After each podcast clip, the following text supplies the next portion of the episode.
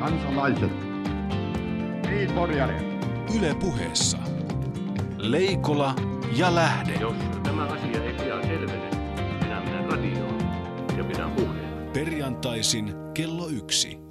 Mainiota päivää ja pääsiäistä hyvät kansalaiset ja tervetuloa kuulemaan Leikola ja Lähde-ohjelmaa. Minä olen Heidi Laaksonen, mutta päärooleissa tässä lähetyksessä tuttuun tyyliin Markus Leikola ja Jussi Lähde vieraineen. Miten on? Oletteko nauttineet jo joka pääsiäiseen kuuluvan mämminne? Tämä ei ole ollenkaan pashempi juttu, mutta tämä pääsiäinen, mutta minä, minä en ole mämmiehiä. Mä en, ole, mä, en, mä en siis, minä en, minä en siihen vasuun, minä en koske. Pääsiä... Sitä paitsi vasu, se muuten mikä jo pitää sitä, tiedättekö mikä sitä vasua pitää koossa? Mikä on se, joka... Usko. Ei. Koi, koivukaarna. Koivuinen, niin. Se on kukaan hintti. Okei. Mistä, mistä tuleekin mieleen tällä viikolla yhtä ja toista, nimittäin tuota, takin, takin käännön nopeus tai ainakin epäselvön tiedo, tied, tiedotuksen nopeushan on tällä viikolla saavutettu tuolla arkkihiippakunnassa. Siis onko nyt käännetty takkia vai onko käännetty kasukkaa vai onko käännetty kaapua? Mä luulen, että aika monelle tuli yllätyksenä se, että arkkipiispallakin on poliittinen erityisavustaja, mutta ehkä sen jälkeen kun erityisavustaja korjaa päämiehensä puheita, niin on selvinnyt myöskin se, että ei tämä nyt niin hengellinen valta maallisesta niin paljon eroa näin, miten luterilaisten keskuudessa. Arkkipiispahan on aivan hallitustason toimija tässä, koska on tässä erityisavustajat olleet mutta muuallakin numerologian parissa. Muutenkin tällä viikolla niin tota, voi sanoa, että maallisen ja hengellisen välinen ero on huipentunut minimiin. Pääministeri Jyrki Katainen naulasi kymmenen teesiä, ei tosi kirkon oveen. Niin. Ja tuota, Yhdysvalloissa ää, käydään myös niin kuin korkeinta oikeutta myöden nyt semmoisia keskusteluja ää, aviopari oikeudesta, joka on saanut siellä kirkkokunnat ja liikkeelle ja rukoukset sinkoilevat eri suuntiin ja tuntuu, että rukoukset ovat saaneet myös niin kuin kirkon ja kirkollisten asioiden yhteydessä yleensä myös kirouksia rinnalleen. Tähän asti, tähän asti on puhuttu siitä, kuinka Amerikka on niin eri asia kuin EU, siis sillä että Amerikan Yhdysvallat, niin että siellä – siellä osavaltiot ovat alisteisia liittovaltiolle, niin nyt oleva, ja toisaalta sitten nämä osavaltiot on itse saanut päättää tästä homoavioliittojen hyväksymisestä, niin nyt jos käykin ilmi, että asia tarkastellaan liittovaltiotasolla, niin rupeaa miettimään, että onko tämä ero EUn ja Yhdysvaltojen federalismin välillä, onko sekin itse asiassa uskon asia? Niin, en tiedä uskon asia, mutta toivon asia se ainakin on, koska mä ainakin toivoisin, että pikkuhiljaa mulle selviäisi, että kuka EU-ssa asioista oikeasti päättää – onhan tässä siis EUssa on saatu, EU-alueella on saatu yksi päätös tänä vuonna aikaiseksi ja silloin nousi valkoinen savu. Mut täytyy, muuten... Niin ja sitten, sitten täytyy muistaa kuitenkin, että viime kädessä suurin kaikistahan ei ole toivo eikä usko. Sulla on pointti. Tänään pitkä perjantaina puhummekin Paavista ja katolisesta kirkosta. On aika toivottaa vieraamme tervetulleeksi. Yle puheessa. Perjantaisin. Leikola ja Lähde. Hän on suomalainen teologi, dosentti ja kirjailijakin, mikäli ehtii lapsiltaan kirjoittaa. Hän on kiinnostunut itämaisista uskonnoista, kirjoista ja musiikista ja työpaikka löytyy tällä hetkellä piispainkokouksen kansliasta. Lämpimästi tervetuloa Jyri Komulainen. Ja toinen vieraamme vetää yhdessä Juri Komulaisen kanssa opintokokonaisuutta katolisesta kirkosta Helsingin yliopistossa. Hän on kirkkohistorian yliopiston lehtori ja yleisen kirkkohistorian dosentti. Lisäksi hän on suomalaisen kirkkohistoriallisen seuran puheenjohtaja. Hän tuntee myös Opus Dein ja sarjakuvan maailman. Lämpimästi tervetuloa myös Mikko Ketola. Hyvät herrat, aloitetaan ihan siis siitä kaikkein tärkeimmästä asiasta – Tota, ihminen harvoin, aika harvoin elämässään saa aika iällä uuden nimen, mutta kun, kun henkilö valitaan paaviksi, hän valitsee itsellensä nimen ja sitten tätä nimeä tulkitaan. Sitä tulkitaan monin eri tavoin, monin eri selityksin. mitä voimme päätellä uuden paavin nimestä? Mikä on sen pi- ö, nimen tällainen niin kuin historiallinen ja valtaetymologia? Kun kävi ilmi, että Jorge Mario Bergoglio ottaa paavilliseksi nimekseen Franciscus, se oli kyllä aikamoinen pamaus kaikille, jotka tuntevat Kaikkien kirkon ensimmäinen. Franciscus. Kyllä. Kylmäsväreet meni selkäpiissä. Kyllä, koska Franciscus-nimi assosioitui heti äh, Assisin köyhien pyhimykseen, Franciscus Assisilaisen, jonka nimeä kukaan Paavi ei 800 vuoteen varmaan senkään takia ole voinut oikein ottaa, koska Franciscus-nimen implikoima köyhyys ja yksinkertaisuus on ristiriidassa ehkä sen Vatikaanin prameuden kanssa. Niin me suomalaisethan tunnemme Fransiskuksen siitä, että hän on antanut nimen myös Ransukoiralle, TV2 Ransukoiralle, joka on saanut siis hänen, hänen mukaansa nimen. Mutta kuka, tämä, kuka oli alkujaan siis tämä Assisinin köyhien puolustaja Franciscus? Mikko historian suurmiehenä, siis historian tutkimuksen suurmiehenä, niin kerropas meille. Joo, hän, hän oli 1200-luvulla elänyt tällainen hurskas mies, joka tuota, päätti, että nyt pitää katolisessa kirkossa asioita muuttaa ja ennen muuta sillä tavalla, että kirkko ottaisi köyhät paremmin huomioon. Hän, häneltä on säilynyt kaikenlaisia hauskoja kertomuksia, hänestä on säilynyt kertomuksia, että hän on saarnannut, saarnannut linnuille ja hänet on lastenkirjoissakin Suomessa ollut. Hän, hän on muun muassa sanonut, että muistakaa aina saarnata evankeliumia ja tarvittaessa sanojen kerran. Jos Franciskuksesta, jos ajatellaan 1200-luvulla kauhean monesta henkilöstä ei ole säilynyt kauhean paljon tietoa, niin miksi juuri hänestä on säilynyt, kun sitten kuitenkin paaviudenkin ja katolisen kirkon niin kuin jatkon kannalta, niin luulisin, että hän olisi vähän tämmöinen ikään kuin Vatikaanin trotski, henkilö, jota ei haluttaisi muistella, koska hän ikävällä tavalla muistuttaa siitä, mikä sitten valtavirta on ollut. Niin. Paitsi hän oli vallankumouksellinen tietyllä tavalla. Ja vallankumouksellinen siinä mielessä, että kyllä ylisanojen uhallakin uskaltaisin väittää, vaikka nyt en ole, en ole keskiajan tutkimukseen sinänsä erikoistunut, että Franciscus Assisilainen on useiden satojen vuosien varrella Euroopan historiassa oman aikanaan ollut se suurin valo ja räjähdysvoimainen vallankumouksellinen ihminen, joka puhui linnuille, puhui köyhyydestä ja lopulta sai sitten legendan mukaan ainakin Kristuksen kärsimyksen merkit ruumiiseensa, eli stigmat. Kyllä Mutta varmaan oli eikö. Vatikaani niin yrittänyt vähätellä Fransiskuksen merkitystä? No Sitten en mä tiedä. Siis kyllä, kyllä varmaan ollut historian kulussa semmoisiakin, jo- josta voi sanoa, että Franciscus joutui puhumaan kädelle. Te ei kaikki nyt aina ollut niin kauhean innostuneita, mutta mm.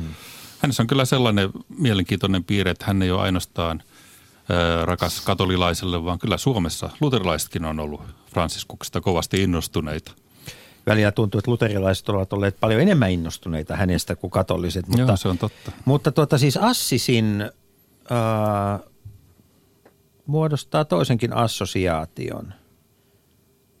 Äh, Onko siis salamurhien historialla ja äh, Franciscus Assisinilaisella mitään tekemistä keskenään? Itse asiassa mulle tuli ihan toinen as- assosiaatio Assisista ja se lähtee Franciscus Assisilaisen kautta, koska Franciscus Assisilainen aikanaan teki sellaisenkin teon, että hän meni tapaamaan ristiretken aikana islamilaista sulttaania ja käymään uskontodialogia. Siis 800 vuotta ennen kuin siitä tuli sellainen teema kuin se nykyään on. Ja itse asiassa Paavi Johannes Paavali II järjesti 1986 nimenomaan Assisissa sellaisen niin kuin käänteen tekevän uskontojen johtajien yhteisen rukouspäivän maailman rauhan puolesta, jon- jonka jopa Paavi Benediktus ö, toisti 25-vuotis juhla, juhla kunniaksi 2011. Eli tota, just päinvastoin, että Assisista avautuukin assosiaatioita rauhaan ja dialogiin. Mm.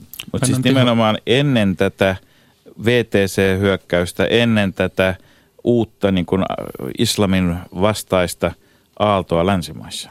Siis katolinen kirkko ihan nykypäivänäkin on merkittävimpiä toimijoita ja merkittävimpiä avauksen tekijöitä uskontojen välisen kohtaamisen ja vuoropuhelun saralla. Mutta mehän puhutaan, siis hetkinen, eihän tämä nyt ole ollenkaan totta, jos katsotaan tätä suomalaista mediatodellisuutta, koska kyllä ne on aika toisenlaisia avauksia, josta tässä suomalainen media on pu- puhunut ja silloin on yleensä avautunut housun napit.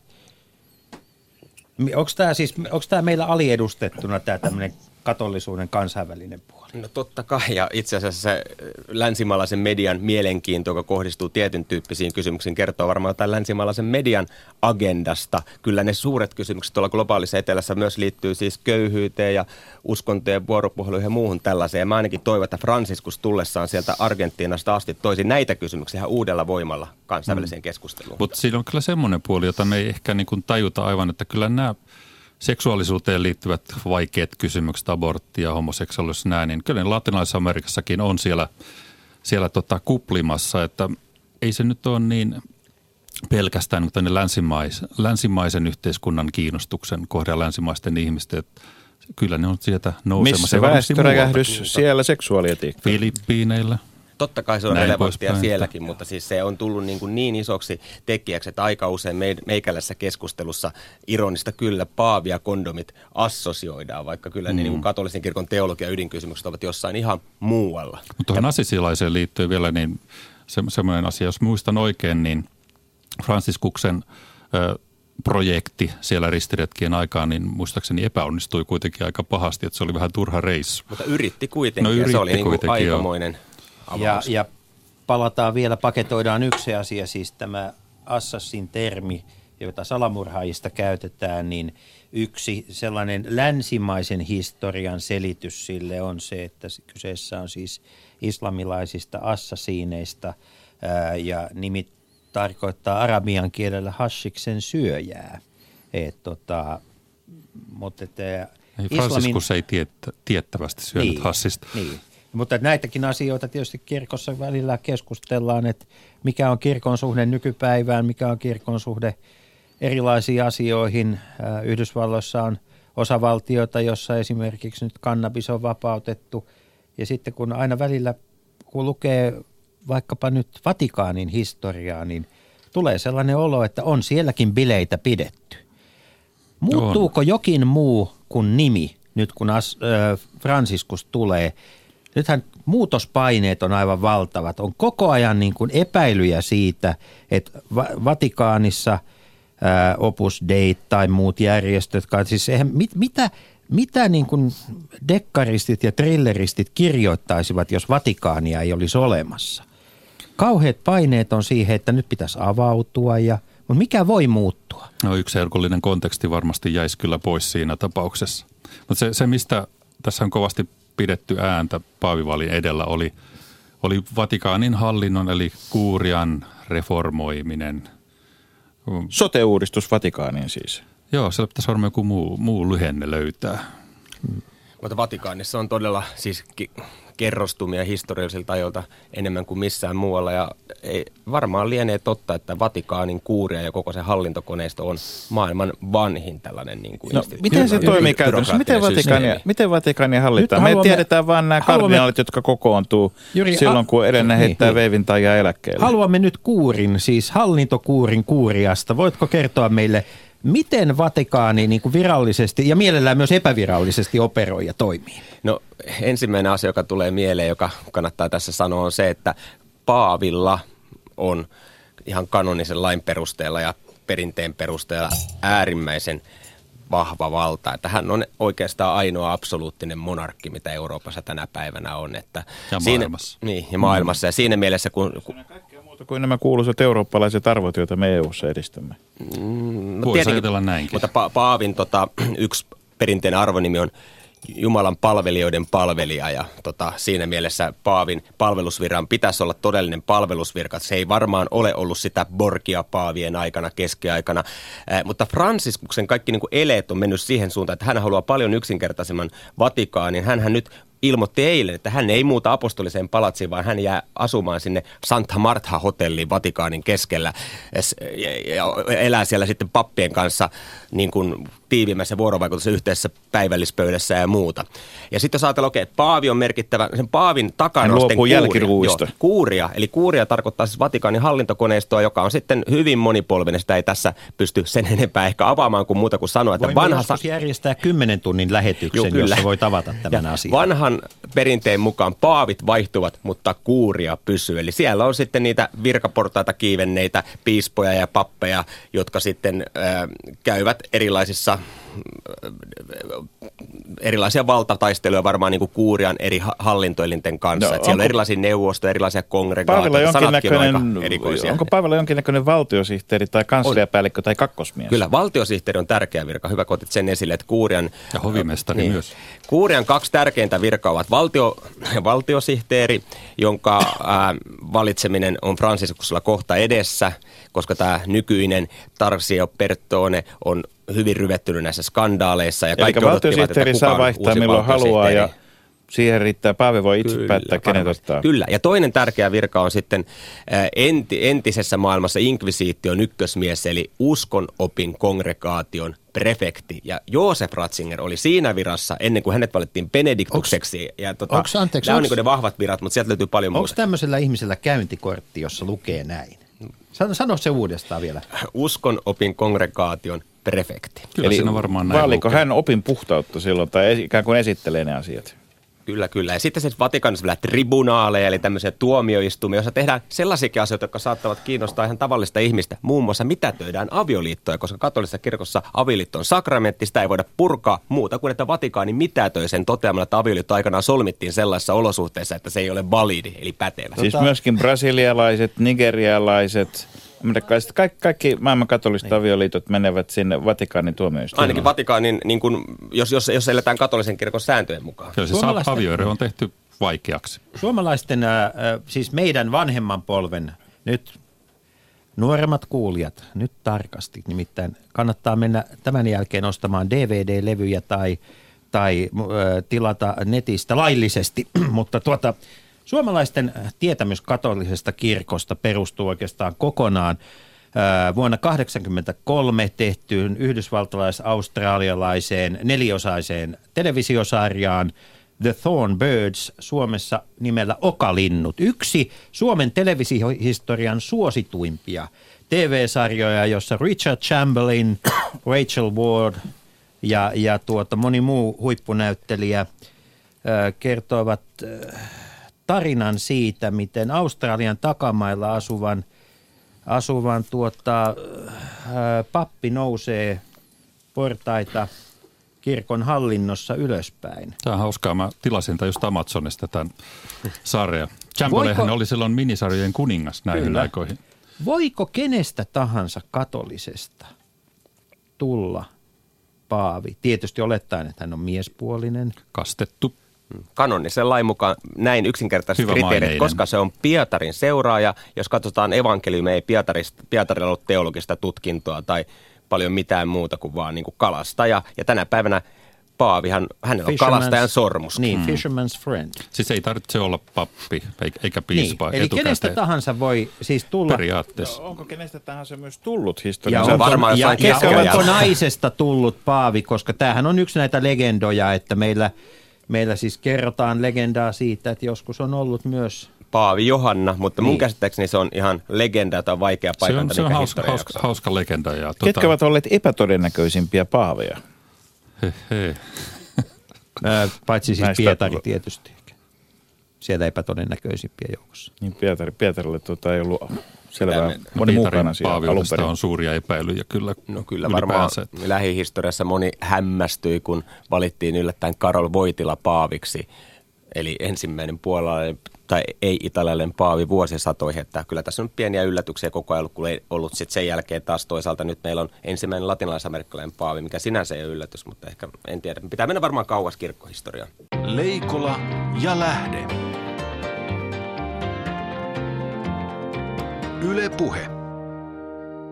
Vieraana tänään Jussi, Jussila ja Markuksella ovat dosentit ja teologit Jyri Komulainen ja Mikko Ketola. Puhumme siis Paavista ja katolisesta kirkosta. Niin, Karol Voityla, joka valittiin Puolasta, joka, joka on tuota, varmasti yksi Euroopan katolisimmista maista millä tahansa mittarilla tuota, kiihkeimmistä kansoista ainakin puolalaiset, niin tuota, on ehkä hyvä esimerkki siitä, että kyllä tuolla Paavin henkilöllä näyttäisi olevan vielä nykypäivänkin maailmassa, maailmassa väliä.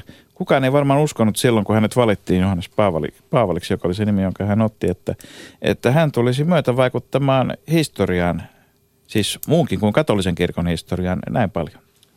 Joo, ei, ei tietenkään. Mutta pian se alkoi sitten. Hän vieraili Puolassa ensimmäisen kerran jo vuosivalintansa jälkeen ja siitä kyllä monet näkee, että alkoi sitten kommunismin alasajo. Hänhän oli myöskin, vai onko hän ollut ensimmäinen rocktähti katolisen kirkon historiassa? Hänen vastaanottonsa oli, ja hänen, hänen kiertueensa oli aivan rocktähtimäisiä. Kyllä, hän siis tota, vei paavyyden ihan uudelle tasolle tehden paavista eräänlaisen megastaran. Ja kiinnostava oli nähdä sitten, kun hänen seuraajansa Joosef Ratzinger, joka kuulemma on ujomies persoonaltaan, joutui samaan rooliin, mutta hänkin otti sen kyllä haltuun mun mielestä ihan tyylikkäästi. Ja, et paaviuteen liittyy tänä päivänä tämmöinen supertähteyden ulottuvuus. Mutta se oli kyllä surullista, miten Johannes Paavali toista kuljetettiin maailmalla vielä senkin jälkeen, kun hän oli jo tosi huonossa kunnossa. Hän istui, istui tuolissa ja välillä kuola valui ja sitä pyyhittiin pois ja kaikenlaista showta sitten pantiin toimeen siinä hänen edellään. Varo, varoittava esimerkki työurien pidentämisestä. Tuota, äh, katolisen kirkon viimeisen sadan vuoden aikana yksi semmoinen Euroopassa ja laajemmin maailmalla kipeimpiä, synkimpiä asioita on tietysti ää, suhde natsismiin, suhde Mussoliniin, suhde Hitleriin. Ää, mitä silloin tapahtui? Mikä, mikä on totuus siitä, Mikko, miten ää, pyhä istuin – löysi itsensä keskeltä kolmatta valtakuntaa? Sitä on hirveästi tutkittu ja yksi avainkysymys tässä on se, että milloin aukenee Pius 12, joka olisi sodan aikana paavina. Milloin aukeaa hänen aikansa arkistot, mutta kyllä sitten nyt on niin kuin jonkinlainen aika hyvä kuva mun mielestä olemassa, että hän oli äärivarovainen – ja tuota, elätteli toiveita, että hän voisi toimia rauhan välittäjänä ja varoi suututtamassa sen takia myös natseja.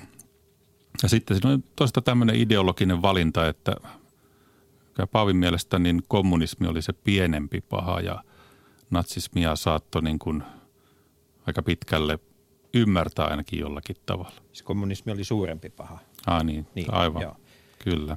Tuota, koska kommunismin kukistaminen ja, ja tota, katolisen kirkon rooli siinä on monelle ollut sellainen, joka on ikään kuin pyyhkinyt pois osin nämä, nämä toisen maailmansodan ajan synnit.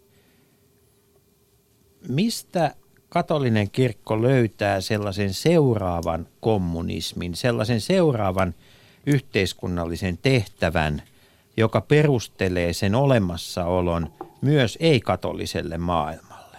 Minusta näyttää ihan selvältä, että se horisontti on jo ollut pitkään ja monet ruohonjuuritasolla globaalissa etelässä toimivat papit ovat jo mukana siinä. Eli kyse on köyhyyden ja yhteiskunnallisen sorron vastaista taistelusta. Että tältä Euroopasta käsin me unohdamme, kuinka absoluuttista köyhyys on monin paikoin Aasia, Afrikkaa, latinalaista Amerikkaa ja kuinka suuret tulo- ja yhteiskunnalliset vallankäyttöerot on. Ja merkittävä osa katolisesta tämmöistä niin edistysmielisistä teologista ajattelijoista ovat asettuneet voimakkaasti siis sinne köyhien puolelle niin sanotusta vapautuksen teologisesta liikkeestä asti 1960-luvulta Buenos Airesin arkkipiispa Bergoglio, eli siis Franciscus ensimmäinen, eikä varsinaisesti kuitenkaan ole ollut vapautuksen teologian kärkinimi, vaikka hän tulee latinalaisesta Amerikasta. Mitä, mitä hän voi käytännössä tehdä? Pitäisikö hänen sanoa, että tota maailman finanssikeskuksiin pitää panna rahoitusmarkkinavero vai mitä, mitä keinoja Paavilla on käytettävissä köyhyyden poistamiseksi? No, tässä on monta erilaista niin kuin,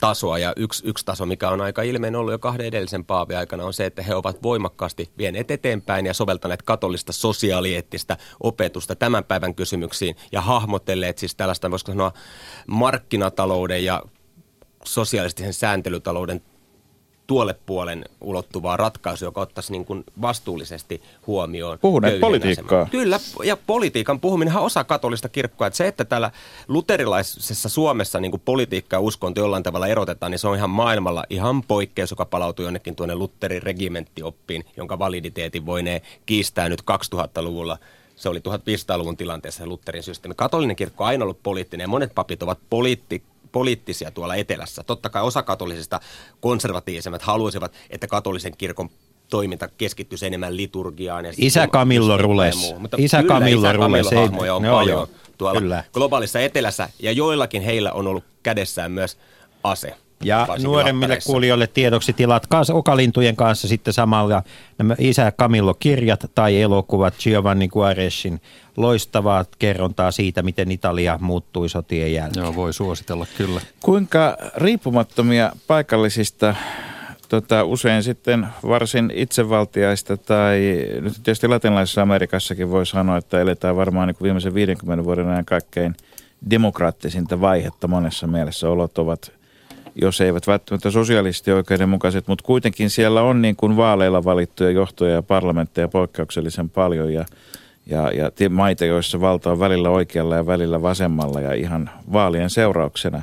Mutta mut kuinka, kuinka riippumaton tällainen poliittinen kirkko on, kuinka, se, kuinka isot toimintavapaudet sillä on ollut sitten näissä maissa ja on, on, on edelleen? No, tuo Argentiina on tietysti mielenkiintoinen esimerkki, että siellä aika monet piispat lähti vallan, vallanpitäjien kelkkaan. Oli tietynlaisia niin myönnytyshenkisiä ja ei- eivätkä ainakaan protestoineet vahvasti. Että tähän on tietysti Franciskuksestakin nytten ö, pidetty esillä, että hän olisi ollut jollakin tavalla syyllinen eräiden jesuittapappien pidättämiseen. Mitäs, mitäs nämä jesuittapapit ovat? Mitä sillä tarkoittaa? Se on, se on, se on Jesuitat. jesuittakortti pelataan aika usein, mutta kuka, mä en oikeasti tiedä, Niin. mitä se... Kun suomalaiset ajattelee yleensä Topeliusta ja Välskärin kertomuksia isä Hieronymusta. Joo, kun sieltä- sieltä tulee joka nyt on kivaa. ehkä 150 vuotta vanha mielikuva, mutta näillä mennään, jollei muutakaan ole. Niin, onko Joo. muuta? Mikä, mitä jesuitat ovat? Jesuitat on perustettu 1500-luvulla aika suureksi osaksi niin kuin toimeenpanemaan vastauskon puhdistusta. Eli Lutterilla, Lu- lu- luterilaisuus- lutteri- luterilaisten eli meikäläisten vihollisia vaikutuksen kumoamista tai siis ihan käytännössä ma- maiden katolilaisten takaisin vallottamista, jos nyt sen tällä tavalla vallankumouksellisesti sanoisi. Vastavallankumous. Mutta pitää, Vastavallankumous tietynlainen. Vaikka se historiallinen, historiallinen tausta on kuvatun kaltainen, niin tosiasia on, että jesuitat ovat olleet ja ovat edelleen katolisen kirkon intellektuaalinen eliittijoukko. Papistoa, jolla on pitkä koulutus paitsi teologiassa, yleensä myös aina luonnontieteissä. Ja jesuitat ovat sen takia olleet katolisen kirkon, voisiko sanoa semmoinen niin kuin progressiivinen, radikaali eturintama joukko, joka on vienyt teologisia kysymyksiä niin kuin usein sellaiseen suuntaan, mikä on Vatikaanin vallankäytön kannalta jopa epä, epäilyttävää. Ja monet ruohonjuuritason aktiivipapeista tuolla globaalissa etelässä ovat jesuittoja. Ja pitää muistaa, että myös Jorge Mario Bergoglio on jesuitta. Eli ensimmäinen jesuittapaavi, vaikka hän on kuulunut tämän edistysmielisen ja radikaalin porukan siihen konservatiiviseen laitaan, niin hänelläkin on pitkä intellektuaalinen koulutus ja varmasti niin kuin paljon särmää siinä ajattelussa. Jos Eurokeskustalainen ikään kuin. niin, jos jesuitat on älykköjä, niin mikä sitten on tämä toinen fiktiosta tuttu porukka, eli Opus Dei? Ja mitä muita porukoita siellä on? Siis, Mit, mitkä mennään, mennään vähän katolisen niin kuin, maailman puolueet tulisi niin, kuvitella, siis tai ryhmät siellä? suuruusjärjestyksessä, koska eikö se Opus Dei on kuitenkin tämmöinen niin kuin, se on ilmeisesti vähän sanotaan pienempi, mutta maailmankirjallisuudessa viime aikoina hyvin äh, niin kuin tilaa saanut jengi. Joo. No siellä on ensinnäkin näitä sääntökuntia, joita jesuitat esimerkiksi on fransiskaanit ja dominikaanit ja benediktiinit. Ja sitten on monia pienempiä, niitä taitaa Vatikaanin vuosikirjassa olla satoja, jos nyt oikein muista. Ja osa on naisille osa näistä sääntökunnista. Osa naisille, osa jos minä olisin katsonen, voisiko minä perustaa oman munkkikunnan, Markus Kaanit? Voisi sitä yrittää tietenkin. Millä, miten tämmöisiä, miten No, nämä syntyy nämä riittävän sääntökunnat? pyhä muiden mielestä ja pikkuhiljaa tulisi sitä nostetta, saisi opetuslapsia ja, Ja muuta. ehkä jokin tulisi hyvä tämmöinen idea oma- myöskin. Mut opus, Yd- joo. ydinidea. Mutta opus Dei on kyllä Mitäs, taas ihan omaa jos, luokkaansa mulla olisi tämmöinen ajatus tämmöisestä. Opus Night, niin tota, Opus Day ja Night. niin, Joo. niin. Kyllä. Opus 5, mutta se on eri juttu. Joo. Joo. Mutta et siis, äh, onko Mikä se näillä, Opus siis, on? näillä omaa varallisuutta näillä, onko näillä omat hallinnolliset rakenteet, minkälaisia porukoita nämä on? Joo. No tuosta Opus Deistä vielä, tota, niin se on 1900-luvulla perustettu vasta. Se on suhteellisen uusi, se on ennen muuta maallikoille tarkoitettu ja idea on se, että jokainen voi tulla pyhäksi ihan tavallista työtä tehdessä. On siellä pappejakin mukana.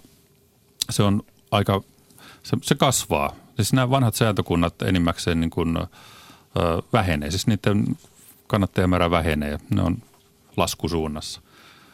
Mutta niin Opus Dei kasvaa. Siitähän on kaikenlaisia mielenkiintoisia käsityksiä ja teorioita, joita ei vähiten ole edistänyt tietenkään Dan Brown, joka kirjoitti Da Vinci-koodin ja sitten sitä tuli elokuvakin. Ja no pitääkö se paikka, paikkansa, kyllä. mitä Da Vinci-koodissa kerrotaan Opus Deista vai onko se romaanikirjailijan mielikuvituksen vapauden seurausta? Suuri osa siinä ei pidä paikkaansa siis.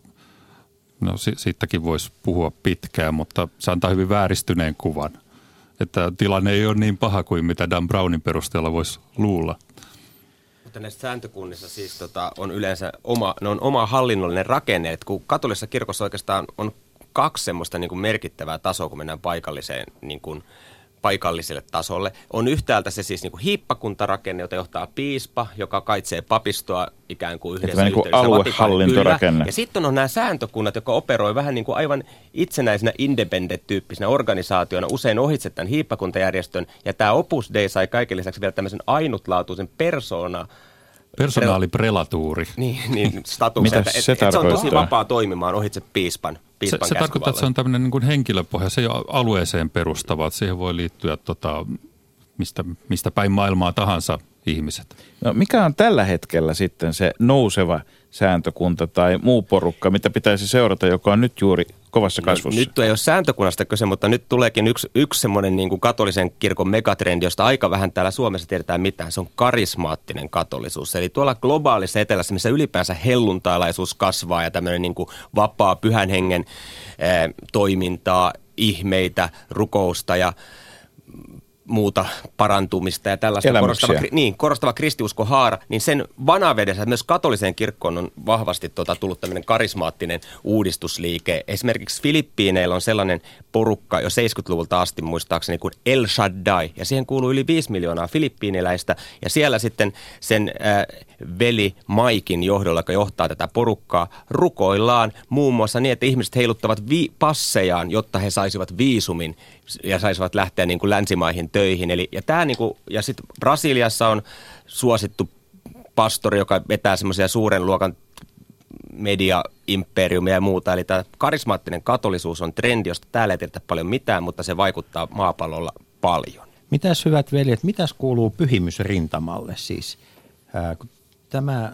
Paljonko on autoita jonossa tällä niin, hetkellä? Niin, miten, miten, se, miten se homma niin kuin menee, että, ja mikä on Paavin merkitys siinä, että minkälaisia henkilöitä, personia, onko se tällainen yksi ohjausväline, että kiinnittäkää huomiota näihin henkilöihin, he ovat eläneet hyvän elämän? No Johannes Paavali toisen aikana pyhimyksiä niin sanotusti tehtailtiin tosi paljon, sen enemmän kuin kaikkien edeltäjien aikana yhteensä. Kyllä se on vähän tahti hiipunut nyt mm, Benediktuksen aikana – Tuliko pyhimysinflaatio? Äh, monet, monet kyllä niin kuin arvosteli sitä, että näitä tulee nyt aivan liian kuin kovalla tahdilla. suharasta Johannes Paavali toisen aikana tuli. Joo, ja voihan sitä kuvitella, että mitä merkitystä on, jos on niin paljon pyhimyksistä, kukaan tunne niitä kaikkia Pitää, millään. Onhan paljon suojeluspyhimyksiä tarvitaan uusille mut, asioille. Mut, Facebookin suojeluspyhimys, Twitterin suojeluspyhimys niin, ja Foursquarein suojeluspyhimys. Mut, mutta siis Johannes Paavali toisen pyhimystehtailun taustalla oli myös se, että hän halusi antaa kirkolle malleja, jotka olivat ikään kuin sitten niin kuin tietyille paikalliskirkoille tämmöinen, niin kuin, voisiko sanoa, respektin osoitus, että ensimmäinen pyhimys vaikka tuolta päin maailmaa ja näin, ja sitten se niin kuin inspiroi ihmiset. Mutta kriitikot ovat kiinnittäneet huomiota siihen, että varsin usein pyhimykset ovat sellaisia, jotka ovat valinneet ikään kuin tämän selibaatin tien, että ovat joko sääntökunta-ihmisiä tai, pa, tai pa, pappeja, ei niinkään perheellisiä, vaikka perheellisyys on myös katolisten yksi kutsumus, mutta sillä tavalla Vatikaani on ohjaillut kyllä tietyllä tavalla mielikuvapolitiikalla niitä ihanteita, mikä katolisessa kirkossa ovat vallinneet. No, jos te voisitte jotenkin äh, jalostaa meidän suomalaisten äh, käsitystä katolisesta kirkosta, niin mitkä olisi sellaisia asioita, joihin te toivoisitte, että suomalainen media äh, kiinnittäisi katolisessa kirkossa huomiota? No, äh, tota, mulla on ihan missio ollut, jossa niin mulla on pari pointtia. Että toinen liittyy oikeastaan siihen, että ylipäänsä kristinuskon painopiste on siirtynyt tuonne globaaliin etelään. Että kristinusko kasvaa Afrikassa ja Aasiassa ja latinalaisessa Amerikassakin.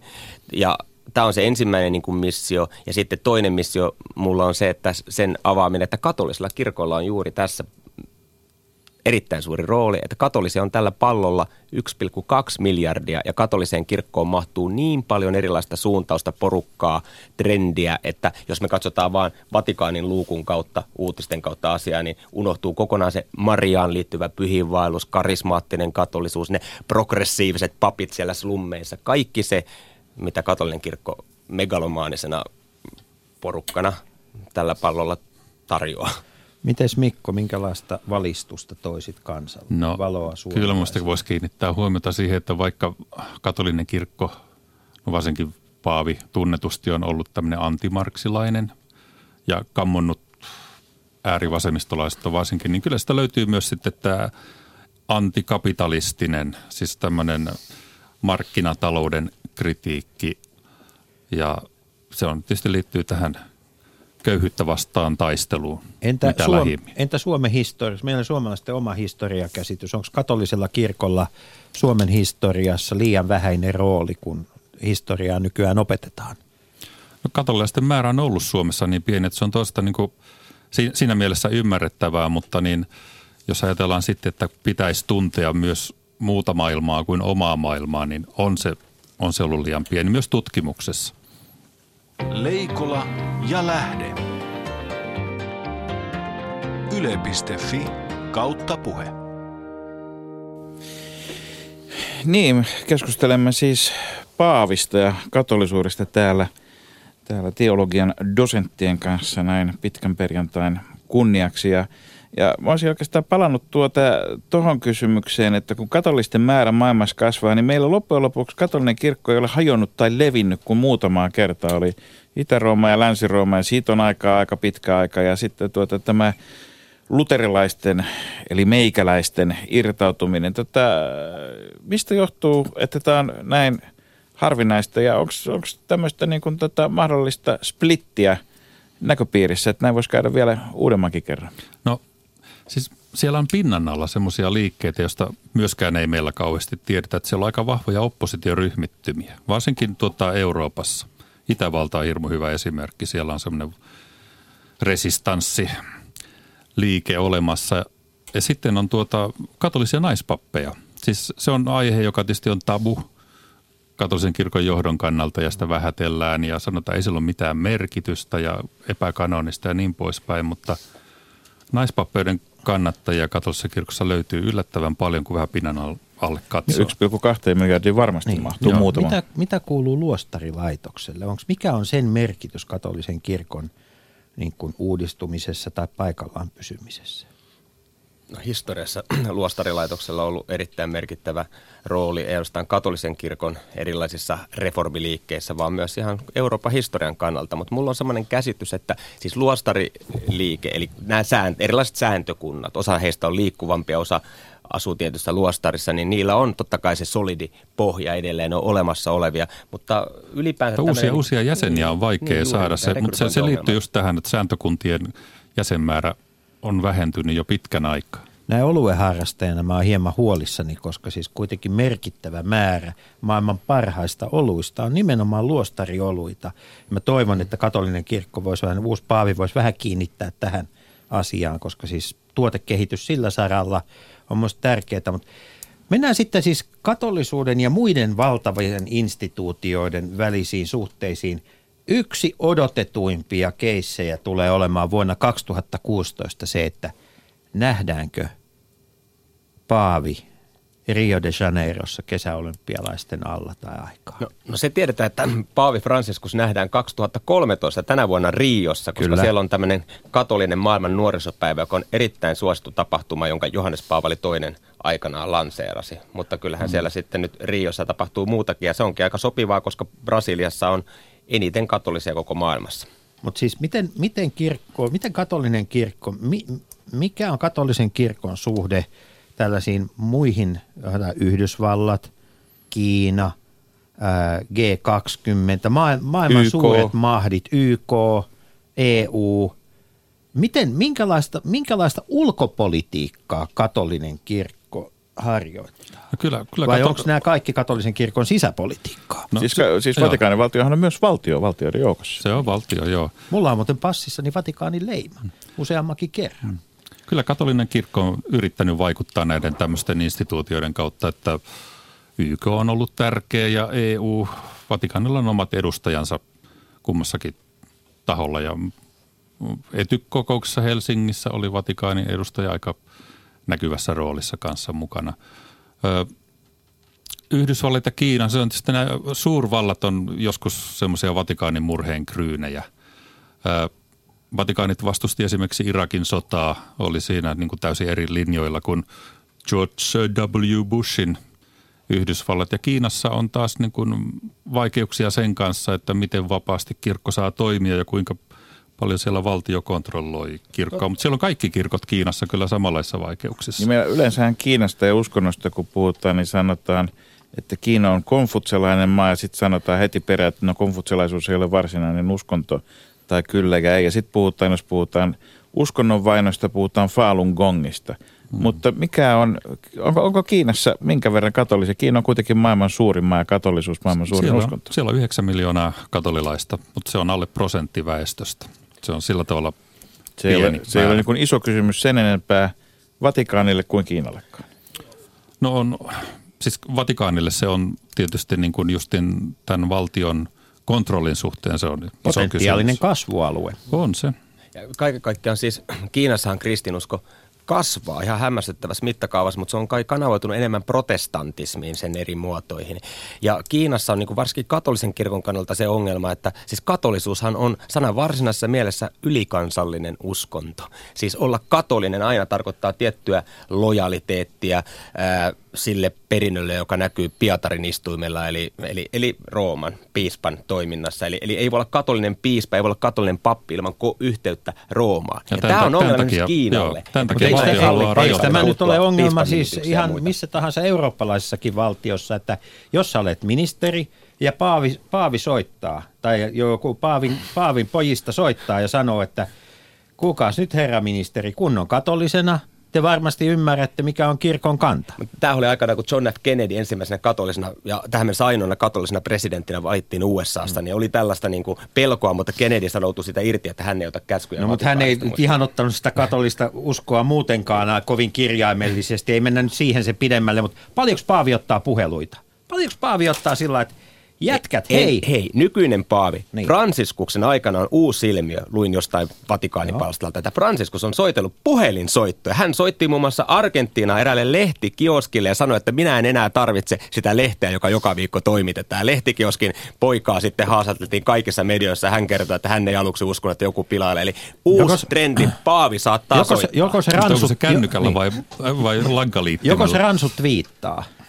On twiittannut. Kyllä. Be- Benedikt hän aloitti Niin, twiittaamisen aloitti ja- joo. loppukausina, Ben- mutta ilmeisesti joo. kuitenkin vaikka tämä uusi paavi on tunnettu nöyränä ja, ja tavallisen, tavallisten ihmisten tapojen kannattajana ajeli metrolla Buenos Airesissa. Ilmeisesti Vatikaaniin ei kuitenkaan rakenneta metroa tämän Mutta takia. siellä on rautatie.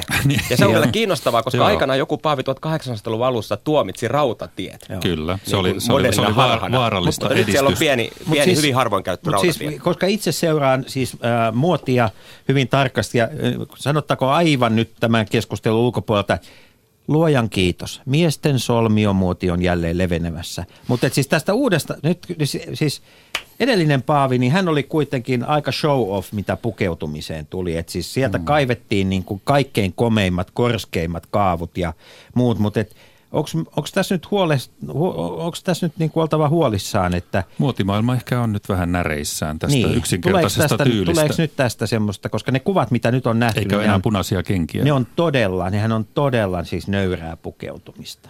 Joo, yksinkertaista. Niin. Niin se näkyy heti siinä, kun Franciscus oli valittu paaviksi. Hän ilmestyy Pietarin kirkon sinne parvekkeelle ilman sellaista traditionaalista punaista motsettaa. Alkaaks nyt, alkaaks nyt sitten kaavussa. muu jengi vähän niin kuin katella, että pitäisikö kardinaalienkin ottaa vähän niin kuin iisimmin tuon Kyllä mä veikkaan, että se tarttuu.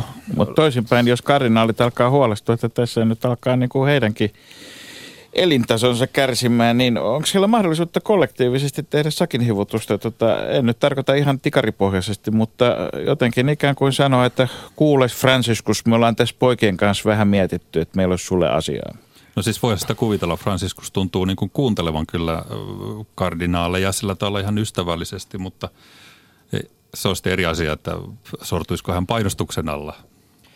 Tota, Mutta kuinka riippuvainen Paavi on siitä lähimmästä porukasta ympärillä? No varmaan jokainen hallitsija on riippuvainen niistä ihmistä, jotka on asiantuntijoita, koska on paljon paperia ja muuta. Ja sillä tavalla selvästi Benediktuksen takanakin ainakin Vatilix-skandaalin perusteella toimittiin. Mutta toisaalta Vatikaanissa varmasti on sisäänrakennettuna äh, kovinkiinkin, äh, kovinkiimpin tämmöisiin virkakiipiöihin vahva kunnioitus Paavia kohtaan. Se muuten, kun oli puhetta näistä, tästä Paavin niin lähimmästä neuvonantajasta, niin unohtui kyllä mainita se, että tässä nyt tuli valtiosihteeri ja hovimestarikin vähän hupimielessä mainituksi, mutta Paavin yksityissihteeri on, on aika vaikutusvaltaisessa asemassa, joka niin kuin saattaa aika pitkällekin päättää siitä, että kuka pääsee Paavin puheille. Näin kävi ainakin tuota Johannes Paavali toisen aikana silloin, kun hän oli, oli tota huonossa kunnossa.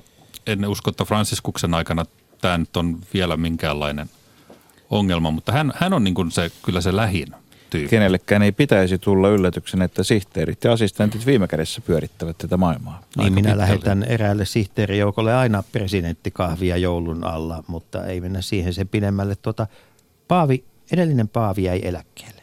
Se, siitä on 600 vuotta, jos mä oikein muistan, kun on ollut tämmöinen. Eikä silloinkaan jääty eläkkeelle, se on Niin. enemmän poliittisia kysymyksiä Niin. silloin. Joo, ei ole, ei ole kyllä mitään historiasta löydy vastaavaa. Tulee, onko todennäköistä, että, että voidaanko, jo- onko liian aikaista sanoa, että, että tässä on niin kuin vahva suositus niin kuin paaviuden, koska nykyään maailma on sellainen, Eikä että vain Paavi, vaan myös Hollannin kuningatar jäi eläkkeelle. Niin, Siis aivan tätä totta, on- mutta Paavi ei oikein voi olla enää sillä niin kuin viittä kuutta vuotta niin kuin pois. No sa- sanotaan, että Maailman ei, ei sitä nyt ainakaan kukaan enää ylläty, jos Paavi jää vastakin eläkkeelle. Ja, ja olen, olen kuullut, että kun tämä Franciscus on jesuitta, että jesuitolla olisi sellainen periaate, että kaikista tehtävistä jossain vaiheessa viiden, kuuden vuoden päästä vaihdettaisiin tehtävää tai jäätäisiin pois. Että mä en tiedä, onko sitten jonkinlainen niin kuin lisäargumentti, että voisimme odottaa sellaistakin uutista joskus. tuleeko näistä emerituspaaveista sitten siis, tuleeko heistä joku tämmöinen ikään kuin, sehän on vähän, kun Kiina, Kiinan... Syytinkin vaarit eivät aina malta kiikkustuolissa pitää suutaan kiinni. Ja, ja Kiina, Jaa. kiinalaisethan on siis rakentaneet tämmöisen kultaisen vankilan entisille puoluejohtajille, jotka eivät paljon liiku, eivätkä paljon puhu. Kyllä, ja sitten teoriassahan on semmoinen tilanne mahdollinen, että on monta emerituspaavia Kyllä. elossa val, valtaa pitävän paavin No kanssa. onhan tämä ollut Suomellekin hirveän vaikeaa Kekkosen jälkeen. Kyllä. Kyllä, kyllä minusta oli aika hämmästyttävää tosiaan viime viikolla, viime viikolla nähdä niitä kuvia, kun, mitä oli maailman mediassa Benediktuksen ja Franciskusen tapaamisesta. Kaksi miestä valkoisissa puvuissaan. Kaksi papaavia kuurikasta. Kuurikassa. Niin, voisi ajatella, että, Kuurin kassa mukana. Niin. vois ajatella, Mut- että siinä on ollut ehkä jotakin jännitteitäkin. Mu- mutta tätä, mikä, he- mikä nyt on Benediktuksen asema? Siis onko ehditty rakentaa jotakin protokollaa? Voiko hän esimerkiksi lausua jotain teologisia lausumia ja käsityksiä uskonkappaleista ja muista? Ja onko niillä, sillä, niillä lausunnoilla minkäännäköinen arvo ja asema? Siis kyllä olisi yllättävää, jos hän, hän lausuisi, koska hän nimenomaan jäi pois virasta, koska hän ei enää ikänsä puolesta pystynyt vastaamaan niihin haasteisiin. Hän selvästi ilmoitti vetäytymänsä rukoilemaan. Se on mahdollista, että Benediktus kirjoittaa, mutta jokukin aika hyvin pohdiskeli, että todennäköisesti ne kirjoitukset julkaistaan vasta hänen kuolemansa jälkeen. Mutta jos hänestä tulee Kolumbo-paavi, että hän kävelee siellä ovella, kääntyy vielä kerran ja sanoo, että yksi juttu unohtuu. Kolumbo Paavi. Ihan mahtavaa. Se, se on uusi, uusi termi. Tosin pukeutumiseltaan tämä nykyinen paavi näyttää paljon enemmän Kolumbolta. Mahtaako hän ajaa Peugeotlla? Siis pa- nyt mennään, hei anteeksi, nyt paavien autot. Nyt The Mobiles. Niin, nyt tämä loppuaika, mikä meillä tässä hyvät ystävät on siis. Se, miten paavit liikkuvat. Aikanaan on paineltu Avignoniin ja, ja, ja, ja tota, siis puhutaan nyt, onko paavilla oma lentokone? En tiedä, mutta Pietarilla oli kyllä oma vene. Ja Pietarilla oli vene, pitkin. mutta aika kauas on tultu nyt siitä, koska siis Paavil, Paavillahan siis Paavin auton kansallisuuteen, merkkiin, kaikkeen muuhun kiinnitetään valtavasti huomiota. Mutta miten Paavi liikkuu, kun hän lähtee nyt sitten Rio de Janeiroon tänä, tänä vuonna, niin se on nimittäin melkoinen seurue. Ja sitten on nämä turvallisuuskysymykset aina, siis salamurhien mahdollisuus on aina olemassa – No Paavi, Paavillahan on sen verran iso kone, että sinne mahtuu lehdistöä mukaan aina semmoinen suhteellisen sankka joukko, mutta mä en ihan varma, että onko se Vatikaanin omistama kone, kone vai onko se Alitalian? Joo, Alitalian konetta mm. vuokrata jotain tiettyä konetta. Luultavasti näin. Ja tästä ylipäätään päästään myöskin siihen, että, tota, että Vatikaanihan sijaitsee myös toisen maan pääkaupungin keskuudessa. Onko tuota, kun meillä on nyt argentiinalainen paavi, niin tota, tuleeko hän puuttumaan Italian politiikkaan yhtä hanakasti kuin lukuisat edeltäjänsä? Paavihan ei ole Italian politiikkaa ilman sitä Roomaa, joka on Roomankin keskellä. Mm, Olihan hän toisaalta joo. Rooman piispa, että siitä voi avata niin. tietty niin ajatus, että hän kantaa vastuuta sen alueen katolisten asemasta. Mutta totta kai siis tämä kuvio on vähän muuttunut sitä myötä, kun nyt on jo kolmas ei-italialainen paavi miesmuistiin, niin tota, ne italialaiset paavit ovat niin, paljon enemmän syvällä siinä italialaisessa Niin naismuistiin, naismuistiin ei ole vielä näissä paaviasioissa päässyt. Se, se taho, joka puuttuu Italian politiikkaan on yleensä tuo Italian piispainkonferenssi – siellä on tietysti Paavin hyviä tuttuja mukana. Onko meillä mitään toivoa siitä, että me nähtäisiin Paavi Suomessa? Edellisen kerran 89. Niin. En, en tiedä, tulisiko joku hyvä syy. Hyvä syy ehkä reformaation juhla, juhlavuoden aikana. Eli ennen tai jälkeen. reformaation juhlavuosi. 2017 tulee 500 vuotta. Luterilaista niin, silloin tulee sata vuotta jostain toisesta tapahtumasta. Niin, mutta joku tämä, pienempi tapahtuma. Siinä on miten, tiettyä niin synergiaetua. Mä tiedän, että siitä on keskusteltu vähän Suomessa. Miten katolinen kirkko suhtautuu nykyään luterilaisuuteen, kun ei enää tarvita kuitenkaan 30-vuotisia sotia ja muita vastaavia, niin onko se ihan kiva, että noikin on kristittyjä vai onko se semmoista, että no. on hyvä varjella opin puhtautta Joo. rajapinnassa tänne no, päin? No itse asiassa en, ennen kuin Paavi kävi silloin 89 Suomessa, niin ilmeisesti Vatikaanissa oli pikkusen semmoinen vääristynyt kuva Pohjolan luterilaisesta. Paavi kävi silloin muuallakin Pohjoismaissa ja, ja tota sen jälkeen Johannes Paavali useassa yhteydessä puhuu aika positiivisesti varsinkin suomalaista ja ruotsalaista luterilaisuudesta. Niin ja siis hänhän, paavithan ovat puhuneet suomea, siis Kerran vuodessa ainakin. Kerran vuodessa, mutta et, hmm. onhan se aina sykähdyttävä me, me, me ei nyt oikein vielä tiedetä, että mitä, mitäs tota Franciscus aj- ajattelee ekumeniasta ylipäänsä ja, ja varsinkaan luterilaisuudeda. Ja ylipäänsä siis katolisessa kirkossa on siis, katolinen kirkko on ollut mukana ekumenisessa työskentelyssä Vatikaanin toisesta kirkolliskokouksesta 1960-luvulta asti, mutta on ollut pientä semmoista niin kuin säätöä teologisesti siinä, että missä mielessä aito kirkko on nimenomaan katolisessa kirkossa ja missä mielessä se on muissa kristillisissä kirkoissa. Ja Benediktus varsinkin tuntuu vetävän vähän rajaa, että protestanttiset kirkot, kuten Suomen luterilainen kirkko, eivät ole aidossa mielessä mielessä kirkkoja, vaan enemmän kirkollisia yhteisöjä, jotka totta kai seuraavat ja jakavat saman uskon, mutta on väärä käsitys viroista, on muun muassa papit, naispappeja papit ja ei ole oikeita pappeja ja näin, näin pois. Hyvät veljet, mitä eroa on katolisella ja luterilaisella pääsiäisellä? Varmaan ne uskon ydinsisällöt ovat sama, samat tietenkin Kristuksen kärsimys ja ylösnousemus. Ja myös jos katsotaan kirkon historiaa, niin luterilainen kirkko on samassa jatkumassa katolisen perinteen kanssa. Eli siinä mielessä, niin kuin, mutta tapakulttuuri on katolisessa maailmassakin erilainen eri puolella ja meillä on ulkoiset, sitten Suomessa omia pääsiäisperinteitä. Niin, ulkoiset muodot on vähän toisenlaiset. Pohjanmaalla poltetaan kokkoja vähän eri aikaan kuin muualla Suomessa. Sekin on niin kuin eri juttu, mutta tota... Sitten on mutta pääsiäisen ihme, jossa jänikset munivat, on myös katolisessa kirkossa siis tunnettu.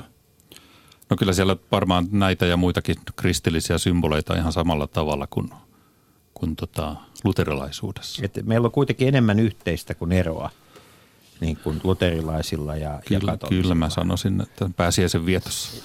Ylipä, ja ylipäänsä, ylipäänsä siis. teologiassakin se, että niin. me luterilaiset teologit tässä, niin mehän luetaan jatkuvasti nykyään katolisia teologeja. Ei ole enää niin kuin sellaisia tunnustuskuntia no, ketkä, samassa on, mielessä Ketkä on Suomen johtavia katolisia teologeja?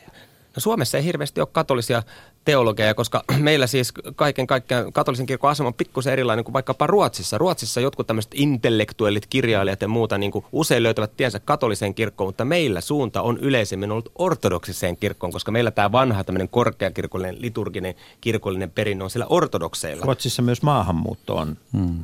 korostanut viime vuosikymmeninä no. aika paljon. Mutta on meillä yksi siis tota, hyvä esimerkki, että toi, tuo, tuota, luterilainen aikana aika vaikutusvaltainen teologian professori Seppo A. Teinonen loppuvuosinaan siirtyi katoliseen kirkkoon. Ja hän jo sitä ennen, kun hän oli vielä luterilaista teologiaa, opetti Helsingin yliopistossa paljon paljon johti omia oppilaitaan katolisen kirkon ekumeenisten tota, teemojen äärelle. Ja oikeastaan voi sanoa, että siitä lähtien kun hänkin oli, niin Suomen luterilaiset teologit tuntevat kyllä hyvin katolisuutta. Joo, kyllä mä voisin tuohon yhtä. Ja vielä yksi tota, Antti Nyleen kirjailija, vaikka hän ei ole teologi, niin hän, hän kirjoittaa kiinnostavasti teologisista kysymyksistä. Hyvät ystävät, on aika hiljentyä pikkuhiljaa kohti pääsiäistä ja me hiljennyttyämme olemme jälleen ensi perjantaina äänessä ja silloin etsimme aivan toisenlaista tietä. Joo, neljättä tietä saamme tekijämiehet tästä Suomen kansallisteatterin näytelmästä, joka siis kertoo suomalaisesta demokratiasta vieraaksemme, mutta ennen kuin päästämme Jyri Komulaisen ja Mikko Ketolan dosentit, teologit pääsiäisen viettoon, niin aiotteko mennä messuun? Ja minkä kirkon messuun? No kyllä varmaan tuota Pakilan seurakuntaa. Mä olen liikenteessä pääsiäisenä tuolla tota, toisella puolella Suomea, että kyllä varmasti jollain tavalla kyllä pääsiäisenä nämä asiat ovat mielessä ja toivottavasti radionkin kautta. Mites Markus, aiotko olla messussa? Minä olen pääsiäisenä Lontoossa ja katson, mitä anglikaaninen kirkko ja katolinen kirkko, jotka siellä jatkavat edelleen sitä vuoropuhelua, mikä, mitä nyt on jatkunut 500 vuoden ajan, niin tota, mitä se tarjoaa. Ja minä hiljennyn itse kirjan kirjoittamisen ääreen ja pääsiäisen jälkeen jätän ää, käsikirjoituksen kustantajalle. Hienoa. Kiitoksia jälleen kerran kaikille osallisille ja rauhaisaa pääsiäistä. Sitä samaa. Niin myös sinun henkesi kanssa. Hyvää pääsiäistä. Kansalaiset. Niin, Yle puheessa. Leikola ja Lähde. Jos tämä asia ei pian selvene, minä menen radioon ja pidän puheen. Perjantaisin kello yksi.